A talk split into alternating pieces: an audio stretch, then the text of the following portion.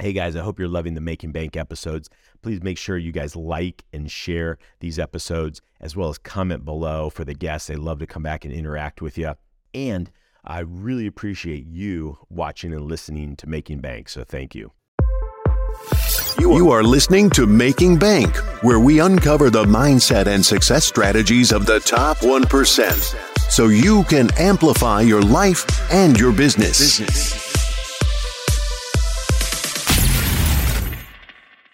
Welcome to Making Bank. I am Josh Felber, where we uncover the mindset and the success strategies of the top 1% so you can amplify your life and your business today. Excited for today's guest, Joe Fier and Matt Wolfe. Diana House, Todd Brown, Francis Wolff, Jeremy Parker, Chad Keller, Dave McKeown. Tell us a little bit about what's really worked well for you. Like, hey, you know, these are some of the things that helped us be super successful, and we'll kind of start there hmm, along your last 12 years. I would say well, consistency helps. If, Yeah. if you can nail something, because if we go back in time, we bounced around a lot, and that's the whole experimenter in our blood. Gotcha. That does, still doesn't stop, and now we have the systems and other team members, ops manager, to crack the whip on us if we get too far out. You know. So um, podcasting, podcasting has Podcasting. been. We started what in oh or 2010. 2010. Yeah. Oh, wow. Okay. Yeah. So we had Cool. a couple of them together. You had one separately. A couple of separately, yeah, yeah. Yeah. Okay. Then it, the reason those things have always kind of failed is lack of consistency.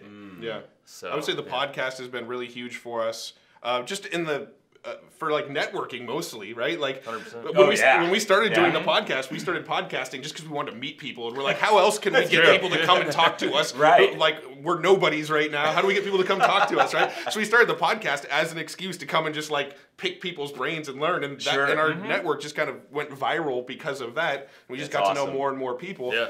So I'd say that's one big sort of catalyst for success, and the other was when we finally decided to hire people. Like Right. for the longest time, we just tried to do everything with- all ourselves. you guys. Everything ourselves, and now we actually have somebody who does the hiring for us, so we don't even do any hiring, and our, you know, cool. we're just kind of getting like.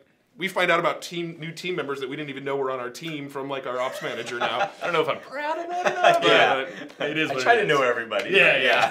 I, I would say those are two big things. Like I think we were really scared for a long time to hire people and bring in people mm. into the team and Right. like, spend Scale extra up. money because our thinking was we bring people in, that means a smaller share to going into our pockets, right? So we were so afraid to do that, and it took us so long to do it. And to put the big boy pants That's on, you're right, like, wow. I'm supporting other people's lives. Well, that's their what it ends up being. Yeah. It totally is that. For so now, sure. like, we pay them first before us. Right. You know, we always have that mindset. That's no matter cool. what it looks like. Yeah. What is one thing you're like, all right, Josh, I know you should have just asked me this because we're wanting to just like throw it out there and we want to give this information to people because they need to know it. Yeah. So what is that information? what is that question? That's a tough question, right? When you're like, we asked to stuff it on audio on the Yeah, podcast. yeah. and- You're like, I can hide. Yeah. Dude, you- no, I'm not. I'm not bullshitting you. I don't know if that needs to get bleeped or not. You asked some great questions. Like you hit the traffic, the podcast.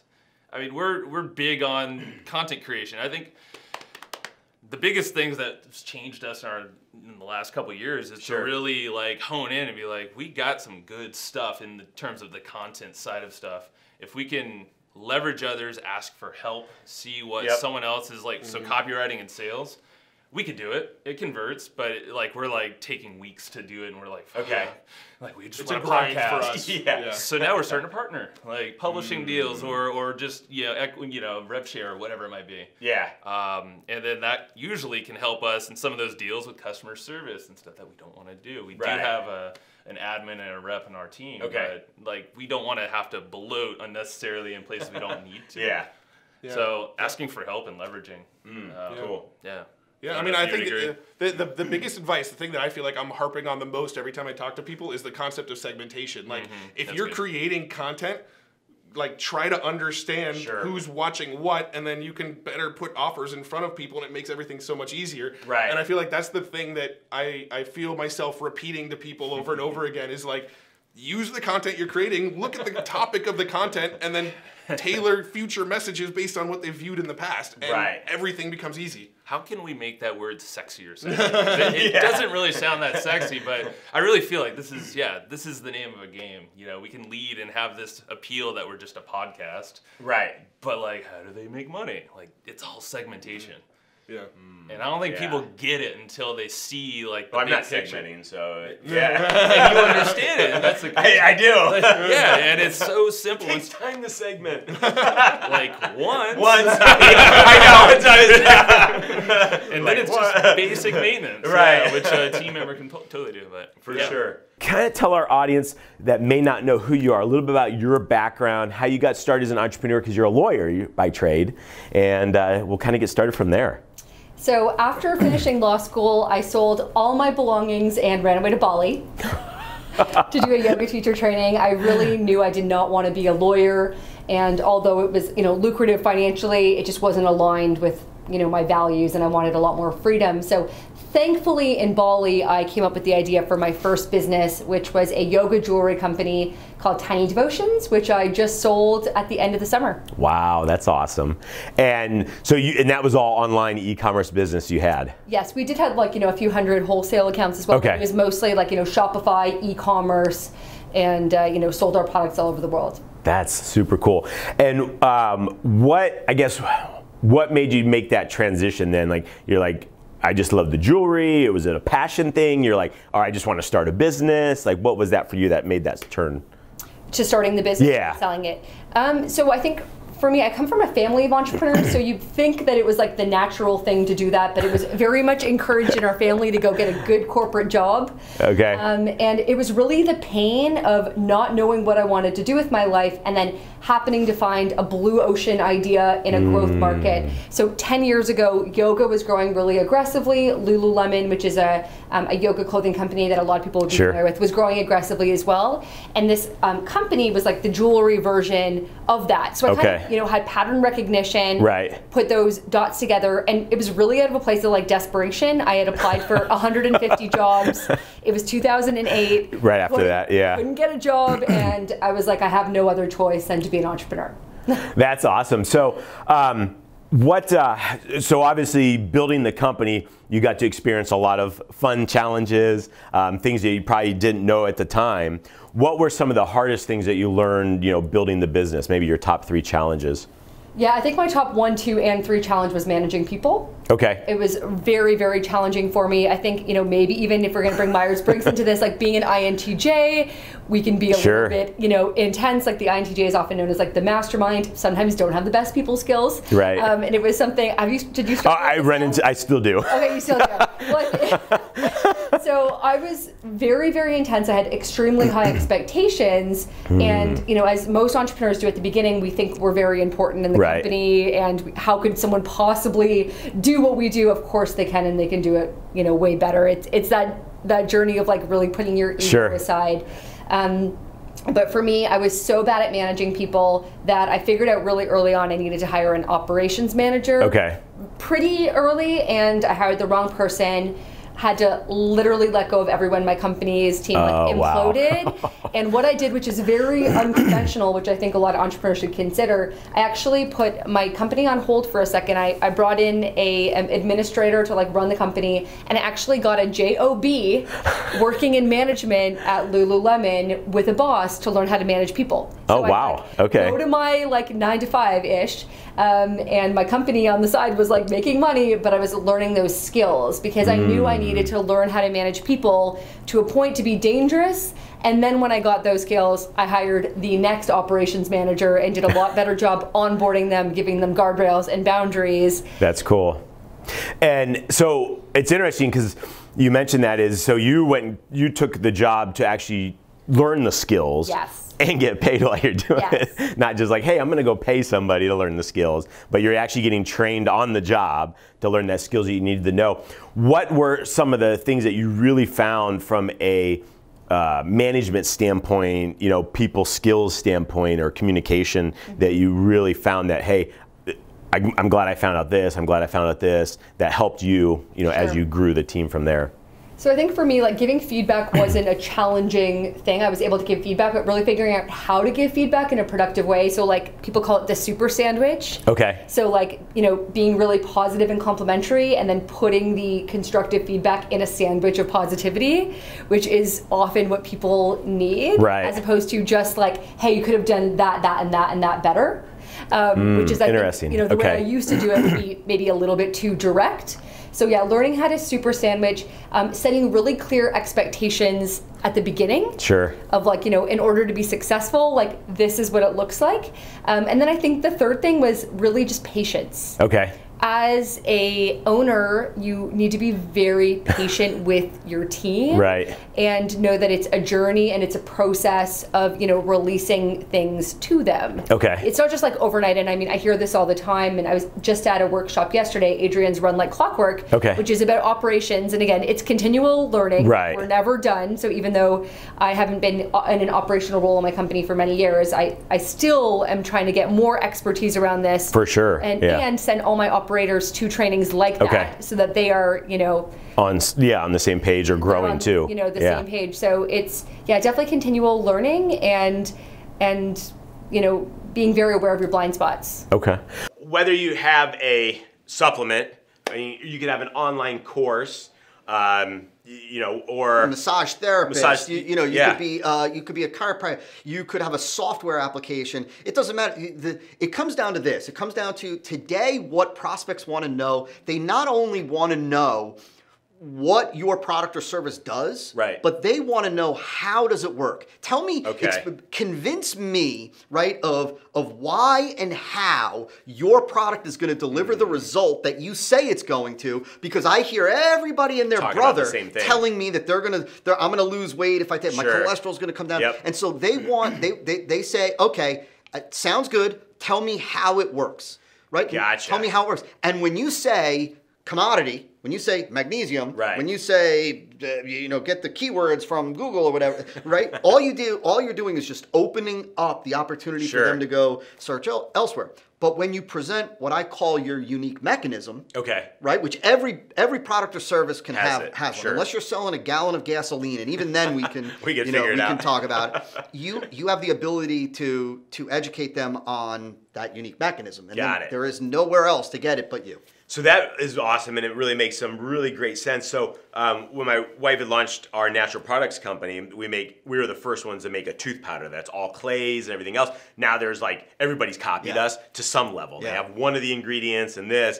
So now I'm thinking in my head, I'm like, okay, so we go back and we name kind of our formula. Well, I mean, it has its brand name for that product, but the formulation is synergistic of all three of these clays Yeah. and these different ingredients. It's not like, oh, well, that's cool. Well, they just got like sea salt, or this one just has one clay and some charcoal Yep. and everything else. And so that combination creates that proprietary formula, You got it. which then remineralizes the teeth, makes it healthier, and does all that. And it's a beautiful Bam. thing, like right Oh, when you, because now, right, your marketing, right? See, this, and this is one of the things that I've been talking about a lot lately, and I think that it, I'm so passionate about it, and I think it's so important for everybody to hear, is this idea, right? There's this, there's a huge difference between marketing and selling, Sure. right? And you know, for so long.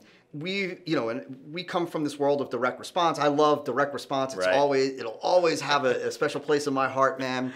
Um, but we came from this this school of thought that direct response is really just salesmanship in print, right? Okay, that was the, sure. da- the salesmanship in print. When the guys used to, you know, Eugene Schwartz and even Gary Halbert used to, right? It was salesmanship in print.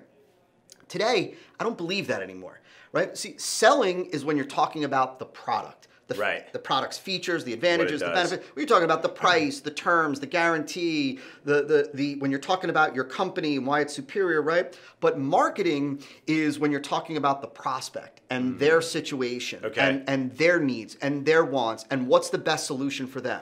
Gotcha. And Peter Drucker, one of the greatest management gurus ever, said the job of marketing is to make selling superfluous, to make selling mm. unnecessary. Right. Right? Meaning that good marketing sets up the sale. It, in a, a better way to say it is good marketing makes the prospect want your product before you ever even present your product. Okay. Okay. Sure. Right. And so, so when you know today, folks, when they're designing these marketing campaigns or what Right. they call marketing campaigns, and they, they use the word marketing, you know, marketing funnel, sales funnel interchangeably, but it's It's different. it's not. Yeah. And they they talk about you know the benefits, the benefits, and they're screaming benefits, and you know, and people, consumers know that that's what an advertiser, that's what a marketer, that's what an entrepreneur is going to do. They're going to talk about their benefits. They're going to talk about what's great about it. They're going to talk about why you want it. But you get the beauty, let's say with the with the with the teeth, you know, whitening uh, Tooth powder and tooth everything. yeah. powder, Mhm. you know, to talk about here's why it works, and here's where the other the other products out there fall short, and here's what you want to look for in a product, and here's why, and here's what happens when these things are working in combination on your teeth and in your enamel, and then all of a sudden the prospect goes. Whoa, man. First of all, they're experts. Right. Right? They're so knowledgeable. Sure. They educated me, building goodwill and, and, and value. And hey, that makes a lot of sense. You know what I need to do? I need to get those those combination of clays and and that and then you say, but here you go. We've Right. done the work for you because don't have of to go that. do it, yeah. and then they're like, "Whoa, this is great." And so you know what I'm saying? It's such Yeah, a beautiful freaking sure. thing, man. When you see it that way, you don't. You're not. You're, you're, you're setting up the sale Right. so that the sale then becomes you just presenting a great offer. Okay.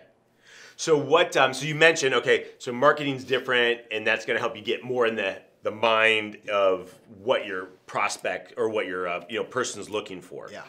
What are some of the things that you're seeing? Like, all right, here's what we're doing that's really working in that area. For getting in the mind of yeah, the, I guess making that connection to. Yeah, well, I, I think, look, and this really hasn't changed, so this is nothing new necessarily, but you have to be a student of your market. Okay. You know, before you are a student of even products or even your own product. Sure. You have to be a student of the market. And so you've got to pay attention to what is what is selling in the market, what you know, what Right, is selling, what is competitors and selling well, Sure. and how it's being positioned and presented to, Okay. to the market. You know, you have to pay attention to what the market is saying on channels like Facebook groups and Facebook pages and you know in blog posts uh, you know under the comments you certainly got to pay attention to like the um, reviews and comments on Amazon. I love to look at the two star through four star. I, I, I don't do the one Okay. star because they're usually nut jobs you know and, and the five star usually just fanboys and girl- you know and so I get rid of those. But to, and I'm looking for the words the phrases the feelings. I'm paying attention to what it is that they're they're saying and communicating. And sometimes you got to read between the lines Right. to kind of you know to see. I'm also looking at what competitors are saying and how they're presenting their product so I don't duplicate what they do. Meaning, I'm not Mm. Looking to see like what are they doing so I can copy. I'm Right. looking for the exact opposite reason. Okay. I'm looking because I want to have a new way to present like like look, if they're presenting the XYZ combination of clay of you know Sure. you don't want to come out with the same XYZ combination uh, combination of Right. clay. You're that you're not doing any anything it's good for yourself or any for yeah. the and so I want to make sure that what we're going to present is going to be different from what's Okay. already being presented. Um, and so that's it. And, and patience. And what I would say is a great tip for everybody, and it takes work, but it's a Sure. great tip, is when you mention a benefit, when you mention a promise in your marketing, when you mention a claim Right. about your product that you feel your audience would be interested in, make sure that that comes from your research. In other words, mm. don't assume. Right, Like where did you where did you identify that your market wants X? If you can't tell me, this is like what I say to students and clients, you know, in our programs, like show me where in the in the research process you uncovered that they want X. Right. Because if they ah, I know though, I think I know that no. So it's got to come from you. How to identify it somewhere. That's the way it should be. No, I I think that's super awesome. So by taking a look at the different reviews, the different comments, Yeah. now we're saying, okay, you know, somebody's their their challenge, they leave the two star reviews and they're saying, okay, well this is just you know gritty or whatever. So okay, so we talk about how smooth and how. Um, uh, you know the the it makes you know how a smooth dentist feeling like when you first go to the dentist and Yeah. get your teeth polished. Yeah, yeah. You know, and giving that kind of you know focus. Yeah, you you know, and you look for trends. You know, like so sometimes you might one person might say something. You know, it you know it gave me nightmares or you know or whatever. Right. Right. Like we're gonna take that with a It's a grain of salt. one, yeah, it's yeah. a one-off. Right. Exactly. You know, but if It's not the hundred. yeah, if we see trends among what it is that they're saying, and you really do, you have to, you know, you have to read between the lines more often than not because you know we're complex creatures man you know and like we've got you know we've got weird oddball reasons we all do for why we do things Sure. and say things and look for things and buy things and you know and so yeah you gotta you gotta really you gotta you also have to have empathy you've got to be Right. able to see the world through their eyes and recognize that you're not dealing with a blank canvas meaning that these people have made they've, they've likely bought products before Mm-hmm. Sure. they've been disappointed they've heard promises they right they're, they're they're jaded like we're not dealing with this blank canvas Right, where we it's just get to fresh. start you know ah it doesn't work that way What were some of the things that you kind of like w- along learned along that journey from doing that? Like, what are some of the challenges you had to work through to, and then I guess let's kind of start with there. Yeah, I mean, I think one of the biggest challenges was how do you scale a business like that? Um, because you know, when when we were taking offers from one market to another, um, translation's huge. And at the time, you know, I had a I had a girlfriend who was actually French, so she she she translated, you know, the first ebooks that that we did. But awesome. you know, I we we needed to be able to scale that, and so I you know found other translators that could work with us. I found that like professional translators uh, that we worked with were actually super expensive and Mm. not really cost effective to scaling, especially more of a bootstrap business. But I found that you could train people to translate if, if they were like native to that language. Um, and so what we were able to do was was you know work with some other translators that maybe weren't professional translators, but they still did a pretty good job.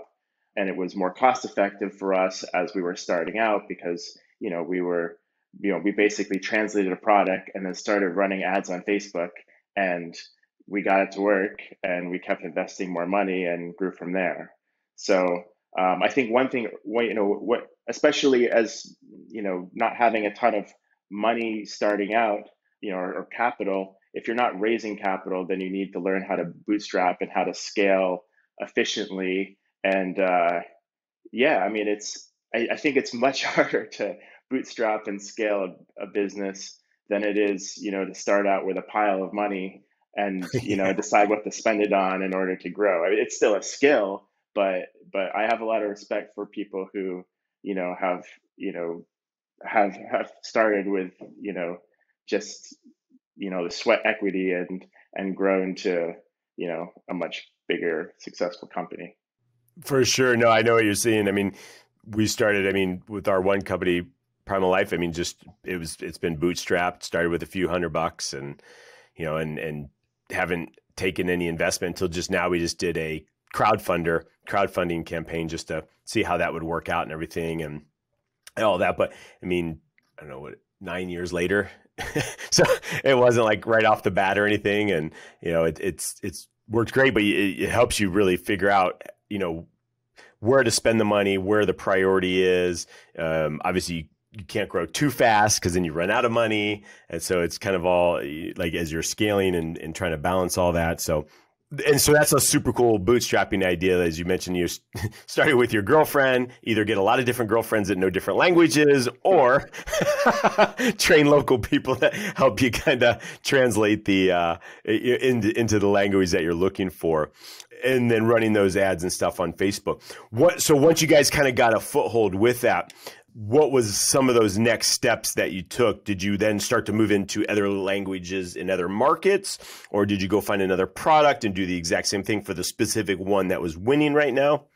Yeah, well, what what we found was uh, you know certain offers, you know, you you could just translate a product and then you know scale it with ads or with affiliates and you could you know grow the business and then other products you had to build out like a curricula of a product so that you know because maybe you weren't going to make money on the front end Sure. um, so Okay. we had you know we had like a, a health and fitness offer where we just translated it and then we had a super affiliate ready and then boom like when we launched it it was doing 500 sales a day Wow. um, so we you know we, i think it's it's you know, we, we went after a lot of different offers in, in the market and kind of just, you know, worked with and put more effort into whatever was successful. And, you know, I, I think once you have kind of a strategy, then it's just a matter of, you know, how the market responds and then kind of picking the winners and, and, you know, focusing on what's working because, you know, as an entrepreneur, it's very easy to uh, focus on what's not working and then make that your focus. Like, oh, if I could only get this unsuccessful offer to work, um, you know, I'd make a ton of money. But that's like a really quick way to, you know, lose your shirt. Um, Yeah. you, you always want to focus on like, you know, what's winning, what's doing well for you, and the things that aren't, you know, you should just forget about them.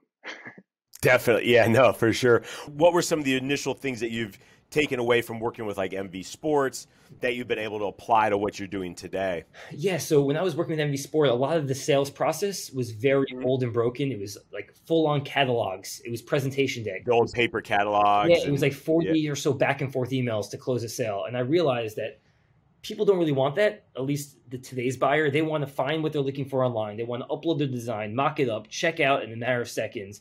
They don't Sure. want to speak to people. People avoid lines at all costs. So we wanted to build a platform for the modern buyer. And when we realized that that there's really no go-to brand, go-to platform, well, we should build that right platform. And for the first year of the business in 2016, we knew the overall concept, but we didn't know how to execute necessarily. We didn't mm. know the exact right platform to build. Like we knew Okay. sort of ideas and features. So from the very start, we just said, let's just learn as much as possible about who today's buyer is. So we had hundreds, if not thousands, of conversations with office managers, HR managers, marketing mm. teams, sales teams, all the different people who buy swag within the organization. And we try to figure out, well, who's our first customer? You can't be everything to everybody. You can't build the, the Right. platform for every single different division. You know, office managers are buying for corporate culture. HR managers are buying for onboarding of new hires. Sales teams are buying for swag for engaging with their leads, and marketing teams are engaging with their best customers. They all have different use cases for why they want to buy swag. So let's figure out what should the platform look like. And what we ended up kind of settling on is we should be focused on the office manager from day one, which doesn't Mm. sound obvious. It wasn't obvious from the start. When we started, we thought we were going after marketing teams because marketing Right. teams we envisioned have the biggest budget. Uh, you can really prove an ROI, return on the investment of what you're doing. Office manager didn't have that. But what we noticed when speaking to office managers is that they're kind of the glue that holds the corporate culture together. So when they buy a thousand Sure. t-shirts, they're giving those a thousand t-shirts to their coworkers. Now that's a kind of a Trojan horse as a way to get in the company and expand. Right? Facebook buys a thousand t-shirts. Now the marketing team, the sales team, the London office, the New York office, whoever They all see it. they all know Yeah. that swag.com handled it, and all of our t-shirts are branded by swag.com on the inner label. So it's kind of saying like, hey, look at our physical business card Yeah. and the social proof that your company's already using us. And we just learned as much as possible, and then we built the first version of the site the second year. So the first year was all about learning, and then 2017 was all about actually distributing the platform and getting it out there. No, that's super cool. And and you know, like you said, you picked one area to focus to go in on, but then that allowed it to grow into other departments and other areas and teams within the company. Instead of just like going after cool, we're going to go after marketing. They might have the biggest budget, but it might have just stayed there because they're using it for outside influence or and that sort of thing. Exactly right. So yeah, no, that's awesome. So obviously, you said you connected with Mark Cuban and, and got got on the blog. He got on his blog, which helped blow up what you guys were doing back then. A lot of people, you know, think, oh man, you know, how do how do I connect with these people? I mean, I guess what made you reach out, or what, um, you know, what were those steps that you took to be able to get Mark Cuban to respond to you? Yeah, I think it's anything, whether it's Mark Cuban or Jesse Itzler or Right. the CEO of MV Sport or any partner, really. Um, it seems simple, but it's really putting yourself out there. I feel like most people, um, myself included, when I was much younger, were a lot were you know fearful of rejection or. Yep. And that just gets in your way. There's no there's no business to be fearful of rejection. You know, f- there's a famous quote that says, "Fear killed more dreams than failure ever could." So when I when I learned that, I really you know took that to heart, and I made sure that now at this point, it doesn't matter. You're going to fail. Most times you fail. No one ever launches something or builds something and it's just a success from day one. No, it's most likely not going to work. But if you have the mentality that you're ultimately going to make it work, you're going to learn from what you launch. You're going to see the reaction. You're going to listen to your customers. And that's the same thing with making, you know, getting a meeting with somebody. Just put yourself out there, make a pitch that makes sense, that, you know, appeals to that person's sensibilities. And then when you're in person, sell. It's, I mean, as an entrepreneur, no one, you know, being a salesman is not a sexy job. No one wants to talk about being a salesman, but when you're the founder, when you're starting a business, you're selling nonstop. You're you're selling to customers, you're selling to investors, you're selling to partners, you're selling to employees, you're getting employees on board. It's always sales. So you have to get very very comfortable um, with that part of your your skill set. What were some of your big takeaways, you know, from your initial business experience growing growing the first company that you had it and that you were able to utilize and now transfer like you know whether it was mindset whether it was um, failures that you were able to learn from and then you know not you know hit that now with your new business? Yeah so like the first company like sometimes you got to do things you don't want to do because that's that's how you're getting by. Mm. but it teaches you what you love and what you don't like to do Sure. Um, like I hated manufacturing, I hated dealing with China, but I love the marketing aspect of things. Like if I could just sit there behind a computer and sell these products all day and do that, I would love it. But like I was running, like d- meeting with dealers in China and like like structuring, like uh, doing all those wire transfers, wait, waiting on goods, all of that. I didn't love that, but you really find like what you love through that process, and then you can kind of like build your ideal business off of that, like service based. Like okay, it taught me that like I love marketing What's the next business from there? A service based business, not a heavy startup cost inventory wise. Was able to take that skill. But the main thing is shots, like just taking shots. I tell everyone that. I'm just like, no matter what, they're gonna fail and you're gonna learn, um, and you're gonna keep failing. You're gonna you're gonna keep learning. Like even in our business now, like like we hire people, very high level people that we take shots with and pay them very high hourly rates to just come in and consult. Mm. And some of them work out, some of them fail but I learn from it and we keep learning from it. So it's just continually taking those shots. So, kind of throughout your different ventures, and what's kind of the biggest three things that you've learned that have improved your life, improved your business? Um, you're like, okay, hey guys, you know these things, the three things have really helped me overall. Um, people can either apply or model after. Um, so like at the end of the day, nothing beats like work, like just working, working your ass off like nonstop to where like, like in the beginning you have to do it. Like you have to learn it from inside out. So we're, I'm a big believer in like hard work pays off. Um, but organization and structure, I was uh, someone that was always like frivolous. I would like go to bed at like 3 a.m. and then like wake up at like 8 a.m. or like not have any set structure because I'd just be working and doing this. But uh, sure now I have like a very strict schedule, especially because I have kids now, where it's just like, hey, I go to bed at this time, I wake up, I, I, I journal to like basically my journal is more so like structurally in my day. Like I, I was even telling my fiance this morning like how stressed out I was about what was going on today. But then I came in my office and wrote down like everything that I had to do for the day, and just like the weight just lifted off my shoulder. So it's like okay, it's not that much. I, I, can, I can do it. So I'm a big big believer in that. And then I would say the other thing is just like you got to say no to a lot of things along the way. Like that, uh, if you're, especially if you're an entrepreneur, like you're just like, yeah, I, like I can do that. I can do that. I can do this. And I'm finally at the point to where like I can say like, no, I have such a great growth trajectory on this business that like I can't do that or I can't do that. Yeah, it might be a lot of money now, um, but I know if I keep building this this way, it's going to be a lot of money in two three years. Mm, yeah, no, I, I think you know journaling's huge. Just being able to transfer that information, you know, to paper. So you're like, even if you never go back and look at it, you're like, okay, maybe it wasn't as important as I thought it was in my head. But yeah, it's just I use this thing called the Panda Planner. Um, it, it's just awesome. It's just like, what are you grateful for? What's your what? So it asks you like what you're grateful for because it really like, makes you think. Like I don't sit back and think that like I have an awesome life for for where I live and my age and everything. Like this is great. Like, but I don't think like that. I'm just always like, what's next? What's next? Is when you hang out with like the peer group of people. Right. Oh, you see that? Like I'm a big believer of you are who you hang around with, and they drive you. So like you, like me and my buddy were talking about this the other day. Like, why does like Elon Musk and these people like uh, why, why aren't they just like sitting on a beach relaxing? Like at this point, but like when you're in that competition, you're around that peer group. I see how it like keeps driving you. So, um, so, so that really like keeps you grounded and everything, like a, a, journal like that. And it's just writing things down is, is a game changer. Awesome. And how old are your kids?